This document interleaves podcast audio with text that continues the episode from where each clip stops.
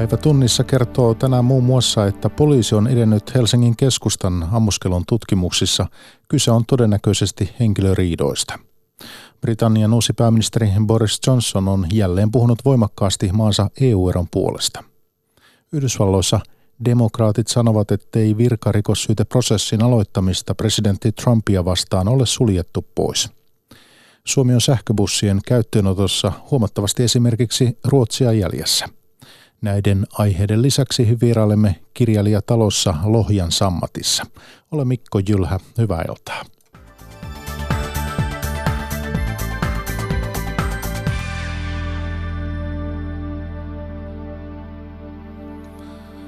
Poliisin mukaan Helsingin keskustassa tiistaina sattunut vakava ampuma välikohtaus ei näyttäisi olevan yhteydessä osallisten työhön rakennusalalla. Poliisi vaatii ampumisesta epäiltyä miestä vangittavaksi kolmesta murhan yrityksestä. Asiaa käsitellään huomenna Helsingin käräjäoikeudessa. Tero Valtanen jatkaa. Poliisi on edennyt Helsingin tiistaista ammuskelua koskevissa tutkimuksissaan. Poliisin tekemien tutkimusten perusteella ammuskelussa on kyse henkilöriidoista. Tutkinnan johtaja Jukka Larkio. Se vaikuttaa tämänhetkisen tiedon mukaan siltä, että se on enemmän, enemmän näiden henkilöiden välistä syystä tai toisesta johtuvaa, johtuvaa erimielisyyttä tai riitaa, joka on johtanut sitten tämmöisiin tapahtumiin. Edelleen on epäselvää, mistä henkilöriidoissa oli tarkemmin ottaen kysymys. Tutkinnan johtajan mukaan osapuolet tunsivat toisensa entuudestaan. Tällä hetkellä ei ole viitteitä siitä, että se varsinaisesti tähän itse ammattiin, ammattiin liittyy. Ylen tietojen mukaan epäilty on kosovalaistaustainen rakennusalan yrityksen toimitusjohtaja. Epäilyn yritys on kasvanut kahden viime vuoden aikana varsin reippaasti. Tutkinnan johtaja Jukka Larkio. Me selvitellään tätä motiivia parhaillaan ja ei pysty tässä vaiheessa varmuudella sanomaan, että mihin se liittyy, mutta, mutta näyttää siltä, että se ei niin ihan puhtaasti tämmöiseen rakennusbisnekseen sinällään, sinällään liity. Ampuminen tapahtui tiistaina iltapäiväruuhkan aikaan Hietalahden kadun ja Porkkalan kadun risteyksessä. Poliisi vaatii ampumisesta epäiltyä miestä vangittavaksi epäiltynä kolmesta murhan yrityksestä. Miehen epäillään ampuneen kolmea miestä, kaksi heistä haavoittui vakavasti. Tutkinnan johtaja Jukka Larkio. Nämä tota, rikoksista epäilty on tällä hetkellä pidätettynä ja Helsingin poliisivankilassa ja kaksi asianomistajaa on, on edelleen sairaalahoidossa ja, ja yksi asianomistaja, johon ei osunut luoti, niin on tällä hetkellä vapaana. Britannian uusi pääministeri Boris Johnson on vakuuttanut, että Britannia eroaa EUsta lokakuun lopussa. Puheessaan parlamentin alahuoneessa hän sanoi, että hallitus neuvottelee uudella voimalla EUn kanssa. Johnsonin mukaan hänen edeltäjänsä Theresa Mayn neuvottelemaa erosopimusta on mahdotonta hyväksyä – Johnson sanoi, että hän pitää sopimukseen perustuvaa eroa parempana vaihtoehtona, mutta Britannian on valmistauduttava sopimuksettomaan eroon paremmin kuin tähän asti. Johnsonin puhetta arvioi tuoreeltaan Lontoosta EU-erikoistoimittaja Susanna Turunen. Ensi kättelyssä sanoisin, että olihan se vauhdikas ja viihdyttävä. Boris Johnsonin kunniaksi on sanottava, että ei häneltä tunteen paloa puutu, mutta jos mennään ihan sisältöön, niin – niin hän haluaa tehdä Britanniasta uudestaan su- suuren. Hänen toiveen tai näkemyksensä oli, että 50 vuoden päästä tätä aikaa katsotaan taaksepäin kultaisena aikana, vähän niin kuin, että hän vertaisi tätä viktoriaamisen aikaa, jolloin Britannia omisti puolet maailmasta. No, jos niin käy, niin ehkä ei, mutta tuota, tämä on niin kuin hänen suuri, suuri antinsa tälle kansalle tällä hetkellä. No Johnsonin hallituksen kabinetti kokoontui aamulla ensimmäistä kertaa. Millaisia uusia poliittisia avauksia kuultiin?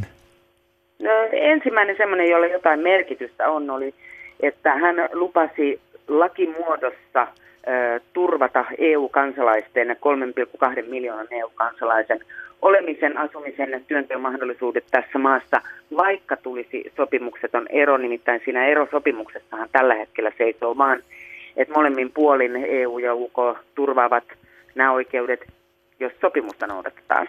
Tämä oli se, mikä nyt tuli ensimmäisenä ulos. Tuoreet ministerivalinnat kertovat, että Britannia ja Johnson ovat tosissaan Brexitin kanssa. Näin arvioi tutkija Timo Miettinen Eurooppa-tutkimuksen keskuksesta. Hänen mukaansa Johnsonin valinnalla konservatiivit valmistautuvat myös uusiin parlamenttivaaleihin. Aamu TVn Rosa Kettomäki haastattelee. Niin, eilen oli tosiaan Johnsonin ensimmäinen päivä tai tavallaan puolikas päivä, miten se nyt laskee, niin minkälaista pääministerikautta se sun mielestä enteille? No Johnsonhan on tämmöinen hyvin äh, mielipideitä jakava hahmo, mutta hän on myös hyvin energisoiva hahmo. Ja tuntuu, että nämä kaksi ensimmäistä puhetta puhetta valinnan jälkeen ja sitten eilinen puhe, niin ne keskittyy ennen kaikkea omien kannatteen jonkinlaiseen energisointiin ja konservatiivipuolueen ää, koossa pitämiseen. Että siellä ei mitään kovin merkittäviä linjanvetoja vielä nähty. Ja nyt oikeastaan se ensimmäinen kysymys, joka tässä joudutaan esittämään, on se, että mikä näistä Johnsonin lupauksista rikotaan ensimmäisenä. Hän on luvannut, että ää, Britannia lähtee lokakuun lopussa. Hän on luvannut, että tämä diili menee läpi, eli, eli sopimuksetonta eroa ei tule. Hän on luvannut, että uusia vaaleja ei tule. Hän on luvannut, että uutta kansanäänestystä ei tule. Ja tämä on sellainen paletti, että tätä on vaikea pitää koossa. Ja, ja nyt nähdään, että, että mikä on se kulma, josta sitä, tätä tota, asetelmaa lähdetään nakertamaan. Mm, onko sinulla jotain veikkausta, että mikä voisi olla ensimmäinen noista, mikä sitten ei välttämättä, tai mikä tavallaan kosahtaa? Ähm, no, on tietysti mahdollista, että jos... Ähm, jos esimerkiksi uudet vaalit on, on, tulee, niin silloin tietysti tästä takarajasta joudutaan luopumaan, että Britannia joutuu hakemaan lisäaikaa, että en usko, että tämä uusi parlamentti ehtisi saada minkäänlaista järkevää uutta ehdotusta läpi siinä ajassa. eli, eli on mahdollista, että tosiaan tätä lisäaikaa haetaan. En usko, että kovin, kovin tota, suopeasti Johnson suhtautuisi tähän toiseen kansanäänestykseen. Mä luulen, että sitten on se uudet vaalit on, on pikemminkin se reitti, koska kyllähän tämän, tämän tavallaan koko tilanteen ää, alku ja alkujuuri on, on nimenomaan siinä parlamentaarisessa jumitilanteessa. Että se ei auta, että vaihdetaan me johonkin toiseen, koska se ei ratkaise sitä, että parlamentissa ei ole tukea millekään konkreettiselle ehdotukselle, jonka kautta sitten tämä sopimus saataisiin maaliin. Mm. Niin siellä tapahtui tosiaan nyt paljon ministerivaihdoksia, niin mi- mi- mitä sä ajattelet tästä uuden hallituksen kokoonpanosta? No siellä on varmaan kahden tyyppisiä ihmisiä. Siellä on yhtäältä tämmöisiä niin kuin lojalisteja, jotka on uskollisia Boris Johnsonille, ja sitten selkeästi on tämmöisiä niin kuin, äh, ihmisiä, jotka on valmiita viemään eteenpäin kovaa Brexittiä. Äh, sitten näiden nimitysten lisäksi niin, niin sitten äh, keskeisiä on myös nämä Johnsonin uudet avustajat, ja sieltä esimerkiksi tämä Dominic Cummings, joka oli tämän äh, lähtemistä kannattaa kannattavan Leave-kampanjan sellainen niin kuin keulahahmo, ja jolta sitten varmasti saadaan tukea sellaiseen niin kuin poliittiseen spinnaukseen, tai sen, että saadaan asiat näyttämään suotuisilta Boris Johnsonin kannalta, niin, niin äh, tämän tyyppisiä hahmoja siellä on selkeästi paljon. Mm. Siellä on myös niin kuin tällaisia, vaikka esimerkiksi tämä sisäministeriksi noussut Priti Patel, joka oli jo erotettu tai eronnut tästä main hallituksesta. Mitä, mitkä sun mielestä, oliko jotain ihan yllättäviä nimiä, joita et esimerkiksi olisi uskonut, että nousee tähän uuteen hallitukseen? Patelin nimitys oli varmasti yksi tällainen ja sitten toinen oli tämä Gavin Williamson, joka juuri erotettiin tämän Huawei-skandaalin takia ja hän nyt tekee paluun, paluun hallitukseen. Ja, ja kyllähän tämä, että on niin vahvasti tämmöisen niin kuin kovan Brexitin tai kovan Brexitin kannattajiksi profiloituneiden hahmojen hallitus, Dominic Raab, Savid Shadid – ihan keskeisille paikoille, niin kyllä se kertoo siitä, että, että Bri, niin kuin Britannia ja Johnson on tosissaan tämän lähtemisen kanssa. Mm. Niin Johnsonilla on valtaa vaihtaa ne ministerit omaan mielisikseen, mutta eihän hän par- koko parlamentin kokoonpanoa tai edes koko konservatiivipuolueen jäsenten ajatuksiin pysty, pysty vaikuttamaan. Ja tässä hän on siis, kuten olet itsekin on nostanut esiin, niin ennustettu sitä, että tämä saattaa johtaa jopa uusiin vaaleihin, jos eh, vaikka ihmisiä rupeaa loikkaamaan sieltä konservatiivipuolueesta pois mi, millaisessa tilanteessa nämä uudet vaalit voisivat olla se, mihin tässä päädytään? Ehkä on tärkeää ymmärtää se, että, että yksi syy, minkä takia Johnson valittiin tähän tehtävään, on se, että tämä konservatiivipuolue on nyt paljon vuotanut tähän laitaoikeiston Brexit-puolueeseen. Se on nähty paikallisvaaleissa ja se on nähty sitten ää, näissä EU-vaaleissa. Ja sitten selkeästi tämä Johnsonin valinta, halu ää, ottaa siihen semmoinen niin kovan linjan ihminen, on selkeästi niin kuin yritys paeta, niin kuin tukkia tämä pako tänne, tänne oikeiston, oikeiston puolueisiin. Ää, tietysti se keskeinen syy näille, näille vaaleille olisi se, että et, koska tämä parlamentti ei ole saanut enemmistöä minkään konkreettisen ehdotuksen taakse, ei ole saanut Teresa May sopimuksen taakse, ei ole saanut Tulliliiton tai mitä näitä malleja onkaan niin taakse, niin tietysti tämä uudet vaalit olisi, olisi sitten tapa ratkaista tämä pattitilanne. Ja tässä varmasti niin kuin yksi syy tähän Johnsonin valintaan on se, että hän nimenomaan pystyisi paremmin seuraavissa vaaleissa ää, pärjäämään tätä, tätä nousevaa laitaoikeistoa tai äärioikeistoa vastaan. Mm. No jos mietitään nyt ihan tätä Brexitia, se seuraava eräpäivä on lokakuun lopussa ja nyt Johnson on hyvin niin kuin tiukkaan sanonut, että se kyllä silloin toteutuu, niin mi, mi, miten, toteutuuko ja minkälaisella sopimuksella? Hän on myös sanonut, että ilman hyvää sopimusta ei lähdetä. Niin, hän on tosiaan sanonut, että todennäköisyys sille, että Britannia lähtisi nimenomaan ilman sopimusta on yksi miljoonasta, kun taas sitten vaikka Suomen pääministeri Antti Rinne edellisen Eurooppa-neuvoston kokouksen jälkeen sanoi, että se itse asiassa on hyvin todennäköinen vaihtoehto, että Britannia lähtee ilman sopimusta. No sitä me ei tiedetä nyt, että mitä tapahtuu, mutta että sanotaan, että nimenomaan näistä vaihtoehdoista, mitä aikaisemmin on ollut pöydällä, toinen kansanäänestys, uudet vaalit, niin selkeästi uusien vaalien todennäköisyys on on kasvanut ähm, ja, ja samoin on, on, on tämän niin kuin sopimuksettoman eron todennäköisyys kasvanut, erityisesti näiden hallitusnimitysten jälkeen. Mutta siinäkin on tietysti vaikea paikka sitten, että miten, miten se saadaan parlamentissa hyväksyttyä vai tapahtuuko siinä jonkinlainen ää, äh, parlamentin vallan ää, äh, lykkääminen tai, tai joku muu tämmöinen manööveri, jonka kautta sitten Johnson saa tämän ää, äh, oman tahtonsa läpi. Entäs nyt se sopimus, mitä on neuvoteltu, jos ajatellaan niiden neuvottelujen loppuun saattaminen ja että nimenomaan sen sopimuksen mukaisesti äh, Brexit tapahtuisi, niin mikä siinä on kynnyskysymys? Ja suurimmat ongelmat? No keskeinen kysymys liittyy tähän Pohjois-Irlannin rajakysymykseen tai tähän niin sanottuun backstop-järjestelyyn, jonka mukaisesti Pohjois-Irlannin ja Irlannin välille pyritään välttämään tämmöinen mm. kovan rajan syntyminen. Mm. Ja se tarkoittaa sitä, että Pohjois-Irlanti pysyisi määrittämättömän ajan osana tämmöistä niin kuin EUn ja, ja Pohjois-Irlannin välistä tulliliittoa. Mm. Ja Britannia on koko ajan ajanut sitä, että tämän, tämän järjestelyn pitäisi olla määräaikainen. Ja, ja nyt sille on niin kuin haettu erilaisia oikeudellisia tulkintoja, koska se on kuitenkin sen verran epämääräisesti il, ilmastu siinä, siinä erosopimuksessa, että, että mikä sen todellinen kesto varsinaisesti on. Vai voiko Pohjois-Irlanti jäädä ikään kuin ikuisiksi ajoiksi osaksi tätä, tätä EUn sääntelyregiimiä. Ja nyt tämä on, tämä on varmasti sellainen asia, jota sitten ei välttämättä käydä neuvotteluja EUn kanssa, mutta sille ehkä pyritään Britannian sisällä löytämään vielä sellainen oikeudellinen tulkinta, että se saataisiin myytyä parlamentille. Ja tämä on varmasti se niin kuin Johnsonin äh, strategia siihen, millä tämä sopimus voitaisiin saada sitten taas parlamentista läpi. Mm. No jos ajatellaan tätä ehkä osana laajempaa eurooppalaista poliittista tilannetta, niin mitä tämä tilanne tämän Brexitin suhteen sun mielestä siitä kertoo?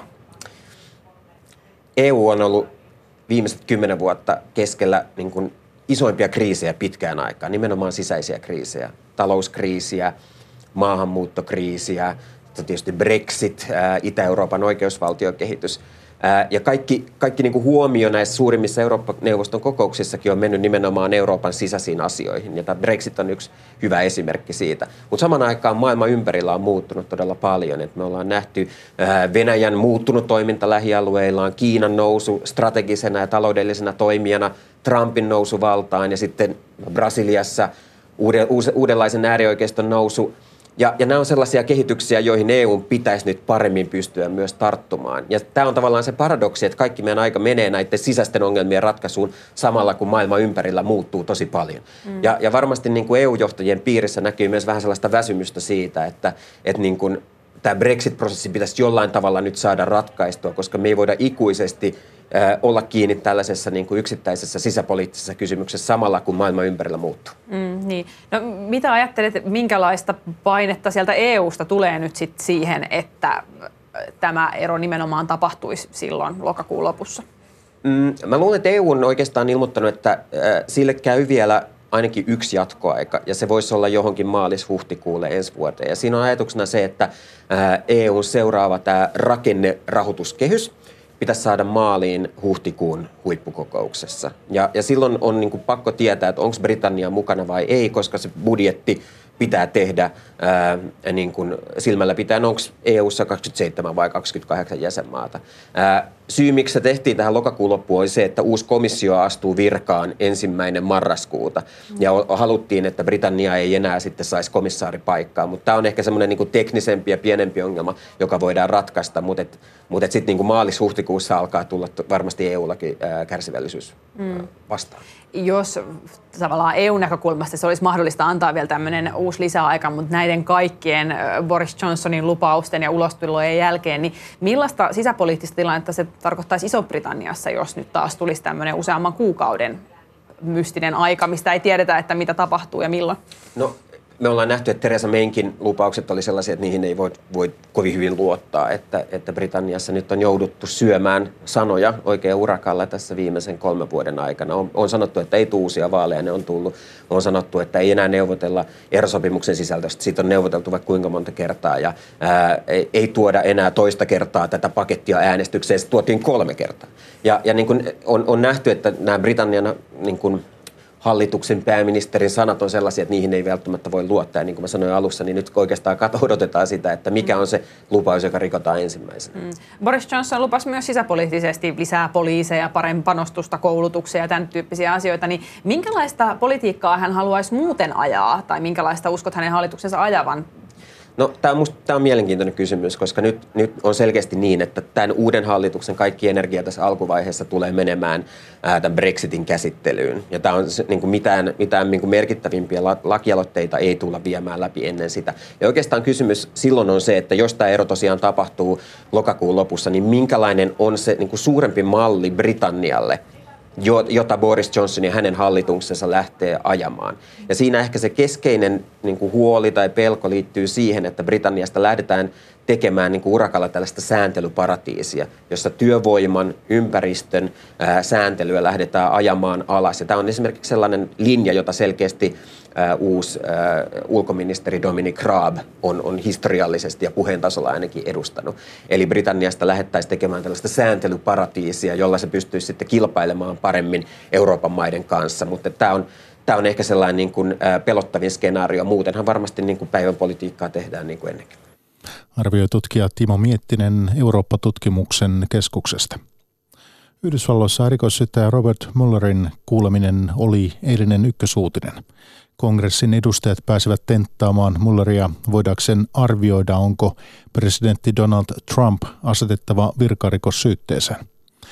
Ulkopoliittisen instituutin ohjelmajohtaja Mika Aaltola arvioi kuulemisen antia yllätyksettömäksi. Se oli melko yllätyksetön, eli, eli mulla pitäytyy aika tavalla tässä tutkimuksessa, joka, joka on julkaistu, ja, ja hän ei poikennut juurikaan sitä perussanomasta, eli, eli Venäjä vaikutti vaaleihin, häiritsi vaaleja, Trump ei ollut yhteistoiminnassa venäläisten kanssa, ja sitten kolmantena oli tämä oikeuden estäminen, josta Müller ei päässyt syytekynnyksen ylittävään kanta. Päälinjoilla siis pu- pysyttiin, mutta saatiinko tästä vaalivaikuttamisesta, mahdollisesta vaalivaikuttamisesta tai presidentti Trumpin toiminnasta vuoden 2016 presidentinvaaleissa käytännössä mitään uutta tietoa? No kyllä Müller kovasti korosti sitä, että kuinka vakavasti asiasta oli kyse tässä Venäjän vaalihäirinnässä. Eli, eli demokratiaa, Yhdysvaltojen demokratiaa häirittiin äh, hyvinkin vakavasti ja äh, Müller korosti kansalaisille, että tämä on syytä ottaa, ottaa tosissaan tämmöiset uudet äh, digitaalisen ajan haasteet. Trumpin yhteistoiminnassa siitä oikeastaan ei päästy puusta pitkälle. Siinähän on kysymys ehkä tällaista isosta sähläyksestä ja väärinkäytö, väärinkäytöksestä, mutta joka ei kuitenkaan ylittänyt sitten syytekynnystä. Demokraattien leirissä on tietenkin pitkään pohdittu sitä, pitäisikö Trumpia vastaan nostaa virkarikossyytettä vai ei. Onko mahdollisten virkarikossyytteiden kohtalo nyt jollain tavoin nytkähtänyt suuntaan tai toiseen?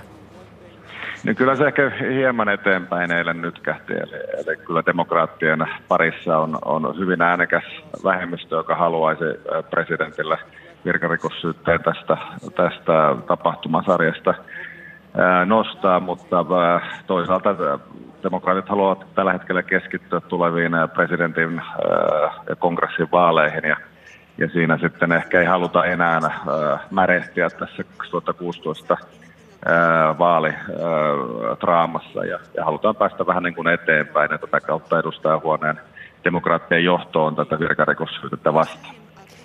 Entä minkälaisia seurauksia sitten republikaaneille tällä erikoissyyttäjän kuulemisella eilen oli? No, demok- republikaanit ovat yhä vahvemmin äh, presidentti Trumpin takana äh, ja, ja rivit ovat melko suorat tässä suhteessa. Kysymys on se, että, että kuinka paljon tämä sitten nakertaa republikaanien kokonaiskannatusta tulevissa vaaleissa kyllä mielipidetiedusteluissa kansa on hyvin epäileväinen presidentti Trumpin 2016 vaalien suhteen ja, ja moni kokee aika suurta epäoikeudenmukaisuutta ja eikä se unohdu ihmisten ja äänestäjien mielestä kovin helpolla. Sanoi ohjelmajohtaja Mika Aaltola ulkopoliittisesta instituutista. Häntä jututti aamulla Juha Hietanen.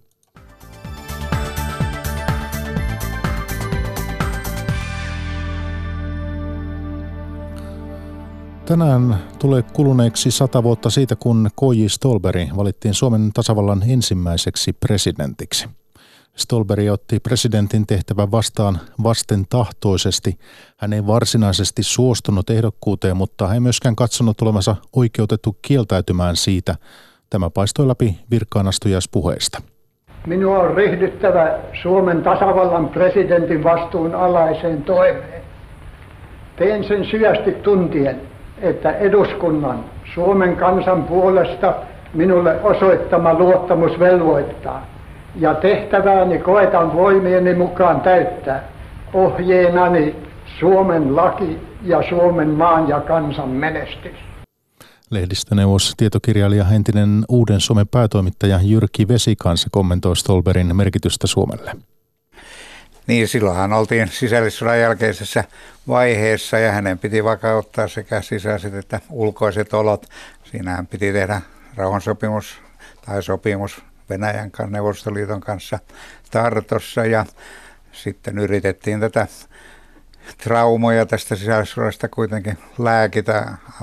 Siellä tuli, vapautettiin vankeja ja niin edelleen, mutta aikahan pysyi edelleen aika ristiriitaisena Stolberilla oli vankkoja vastustajia, jälkiaktivistit, jääkärit, ei häntä hyväksyneet ja kyllähän siinä yksi ministerikin ehdittiin murhata. Kyllähän Stolber oli hallitusmuodon, siis perustuslain isä ja hän nyt sitä myös ryhtyi soveltamaan, jolloin ne linjat, joilla sen jälkeen on edetty. Ja Jatketaan sitten päivätunnissa osuutta eteenpäin tämän päivän kuulumisin. Suomi on jäänyt jälkeen sähköllä toimivien bussien käyttöönotossa. Esimerkiksi Ruotsissa on jo pitkään korostettu julkisen liikenteen ympäristöystävällisyyttä ja hankittu satoja sähköbusseja. Suomessa on jääty seuraamaan bussien lataustekniikan ja akkujen kehitystä. Timo-Pekka Heima. Sähköbussi on edelleen harvinainen näky Suomen kaupungeissa. Autoja on yhteensä muutama kymmenen Helsingissä, Turussa ja Tampereella – bussivalmistaja VDLn kehitysjohtaja Sami Ojamo. Muutama vuosi sitten me oltiin niin kuin kaikki tasapäin ja Suomi ehkä vähän, vähän edellä. Nyt sitten ihan viimeisen niin kuin kahden vuoden, puolentoista vuoden aikana Ruotsi on ottanut ihan merkittäviä harppauksia. Että, että siellä on otettu käyttöön nyt jo yli puolitoista sataa autoa tähän vuoteen mennessä ja, ja, ja lisää tulee nyt esimerkiksi Göteborgissa oli iso kilpailutus, siinä on menossa 160 sähköbussia kertaheitolla Ruotsissa sähköbusseja hankitaan myös pienempiin kaupunkeihin. Esimerkiksi Uumajaan niitä on tilattu reilut parikymmentä kappaletta. Suomen paikallisliikenneliiton toiminnanjohtaja Minna Soininen. Ruotsi on koko ajan ollut enemmän edellä kautta, kautta maan siinä kaluston ympäristöystävällisyyden miettimisessä. Heillä on kuitenkin ollut biodieselvaatimuksia ja kaasua ja nyt sitten seuraavaksi enenevästi sähköä hankinnoissa. Vain harvassa sähköbussissa akku riittää koko päivän ajoon. Siksi päätepysäkeille on paikoin rakennettu latauslaitteita. Laturit ja jopa tuplasti tavallista kalliimmat bussit ovat iso investointi. Minna Soininen. Ehkä eniten seurataan sitä, että jos mietitään vaikka pieniä tilaajia tai keskisuurten kaupunkien tilaajia, että miten ne latausasiat ja kuinka hyvin se akkuteknologia vielä kehittyisi, kun siinä on Siinä on pikalatausta ja on hidaslatausta ja kaikenlaista muuta mietittävää ja miten sitten pohjoismaissa olosuhteissa bussien ilmastointi toimii, niin siinä on paljon mietittäviä asioita ennen kuin voidaan sitten sanoa, että nyt me näitä haluamme. Pääkaupunkiseudulle sähköbusseja tulee elokuussa reilut 30. Suurin osa tulee Kiinasta Pohjolan liikenteelle. Yhtiö on arvioinut, että sähköbussit ovat kuluiltaan kilpailukykyisiä perinteisen dieselkaluston kanssa. Sinileväkasvustot ovat jälleen ilmaantuneet meriveteen uimareiden ja vesillä liikkujien harmiksi. Hellesää ja ilmastonmuutoksen vaikutukset nostavat meriveden lämpötilaa ja vauhdittavat levän kasvua. Sinilevää on havaittu Suomenlahdella, Saaristomerellä sekä Selkämerellä, mutta laajoja levälauttoja ei vielä ole. Päivi Puukka. Sää hellii vesillä liikkujaa. Sipoossa kanotti solahtaa kirkkaaseen veteen, mutta jo Espoon edustalla melan lapa lumpsahtaa vihreään puuroon. No, eihän se kivalta tunnu, että on niin kuin ihan eri fiilis meloa semmoisessa puhtaassa vedessä kuin semmoisessa vihreässä massassa. Et se on kyllä ihan siis semmoinen esteettinenkin haitta ja sitten jossain paikkapaikoin niin on ihan niin kuin se levä haisee, että se on myös hajuhaitta. Kuvailee melontaa harrastava Maarit Laitinen. Viime päivien lämmin sää on ryöpsäyttänyt sinilevät kasvuun. Levät alkavat rehottaa, kun meriveden lämpötila nousee yli 16 asteeseen. Sinilevien kasvunopeudet kiihtyy lämpimässä vedessä. Ja sitten taas, jos sitä sinilevän massaa on paljon, niin kun tulee tyynisää, niin silloin sinilevät, varsinkin ne huonokuntoisemmat sinileväsolut, rupeaa kertymään siihen pintaan ja muodostaa sinileväkukintaa tai sitten sinilevälauttoja avomerelle. Sanoo tutkija Sirpa Lehtinen Suomen ympäristökeskuksesta. Meriluonto uudistuu hitaasti. Jotain on toki saatu aikaan päästöjä vähentämällä, mutta takapakkia tulee, kun vedet lämpenevät paitsi helteen myös ilmastonmuutoksen vuoksi. Sirpa Lehtinen. Se heikentää entisestään tätä happipitoisuutta Itämeren pohjalla ja silloin kun happipitoisuus heikkenee, niin myös lisää ravinteita vapautuu pohjilta ja toisaalta sitten tietenkin ilmastonmuutos voi vaikuttaa siihen valuma-alueen dynamiikkaan myös osaltaan edistäen sinileväkukintoja. Sinilevän joukkoon ei kannata mennä uimaan eikä vedellä voi peseytyä. Melojat käyttävät hyväkseen retkeilijöiden käytössä olevia saarisaunoja, kertoo Maarit Laitinen. Tässä ehkä Sipoon melojille tutuin on toi Talholmenin sauna, mikä on tosi kiva. Ja sieltä, siellä voi peseytyä siis puhtaalla kaivovedellä, mutta ei haittaisi vaikka niitä olisi enemmänkin. Puoli miljoonaa suomalaista käy tanssilavalla vuosittain. Suomen seuratanssiliiton mukaan lavatanssiharrastajissa on yhä enemmän myös nuoria.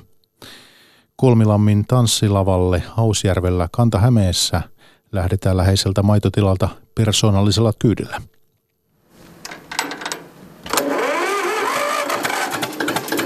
Tällä kertaa 10 kilometrin tanssimatka taittuu vanhalla avotraktorilla. Vajaat 30 maitotilan emäntä Katri Salovaara käy kesälavalla, kun tilan töiltä ehtii.